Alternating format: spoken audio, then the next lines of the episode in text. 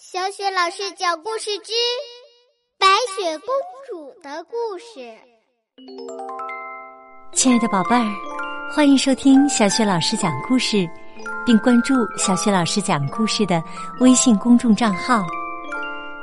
下面，小雪老师给你讲的是《白雪公主》的第四集。好，故事开始了。白雪公主第四集，狠毒的王后派侍者杀害白雪公主，善良的侍者把白雪公主给放了。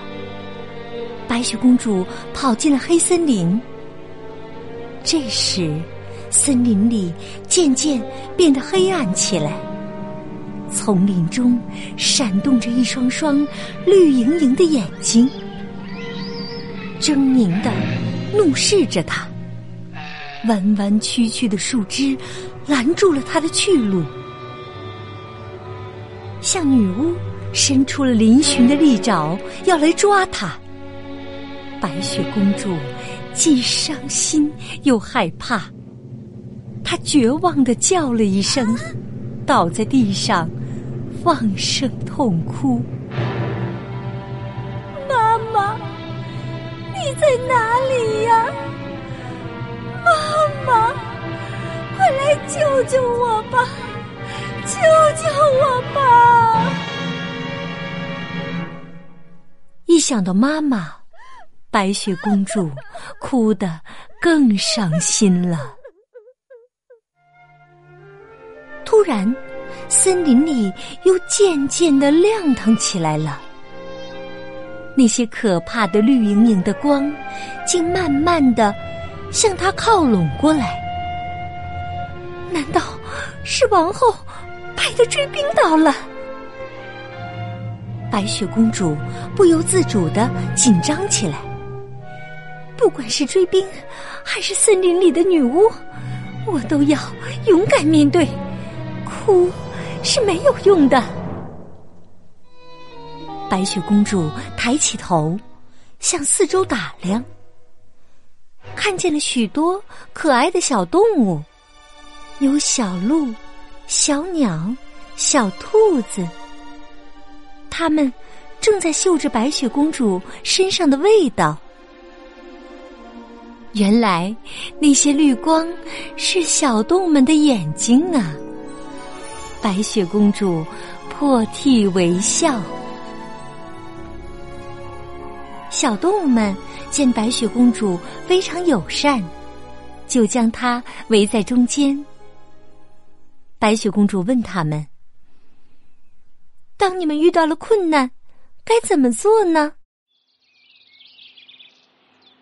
一只小鸟啾啾的鸣唱了起来。白雪公主拍手说道：“哦，是唱歌。”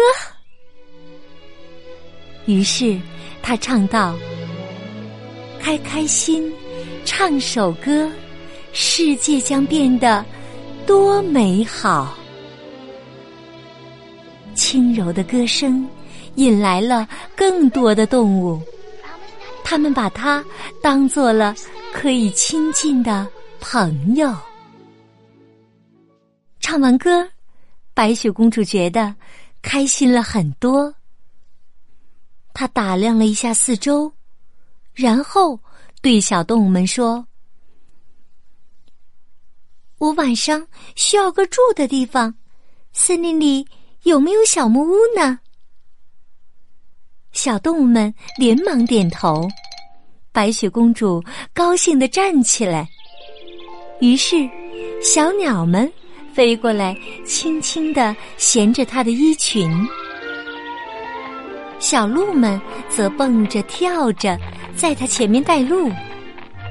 其他的小动物们都跟着他穿过密林，趟过小河，来到一幢小木屋跟前。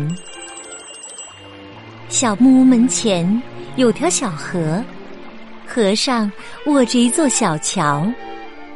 白雪公主开心地说：“好可爱呀，好像是小娃娃的房子。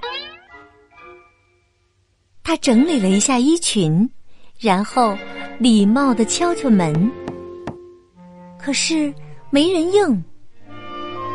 他抹了一下玻璃上的灰，往屋里看了看，说：“屋子里好黑呀。”然后他推开虚掩的门，走了进去。屋子里又脏又乱。到处是灰尘和蜘蛛网。更好笑的是，袜子上了桌子，鞋子进了锅里。白雪公主环视了一下，对小动物们说：“这里好像住着七个不爱干净的小孩儿。”他拍拍手上的土，说。我们来帮他们打扫房子吧，也许房子的主人会同意我留下来。于是，白雪公主对小花栗鼠说：“你们洗碗碟。”又对小松鼠和小鹿们说：“你们来打扫。”白雪公主拿起扫把说：“我来用这个扫把。”小动物们愉快的答应了，蹦蹦跳跳着去拿抹布、拿扫把。小花栗鼠则直接到水池边洗碗。它们洗呀、擦呀、扫啊，要干的活儿可真不少。不过，在他们齐心协力的劳动下，小木屋的里里外外终于变了个样，门窗和地板干干净净，餐具和家具摆放的整齐有序。然后，他们又一起上楼，来到了主人的卧室。卧室里摆着七张小巧精致的木床，白雪公主不由得赞叹道。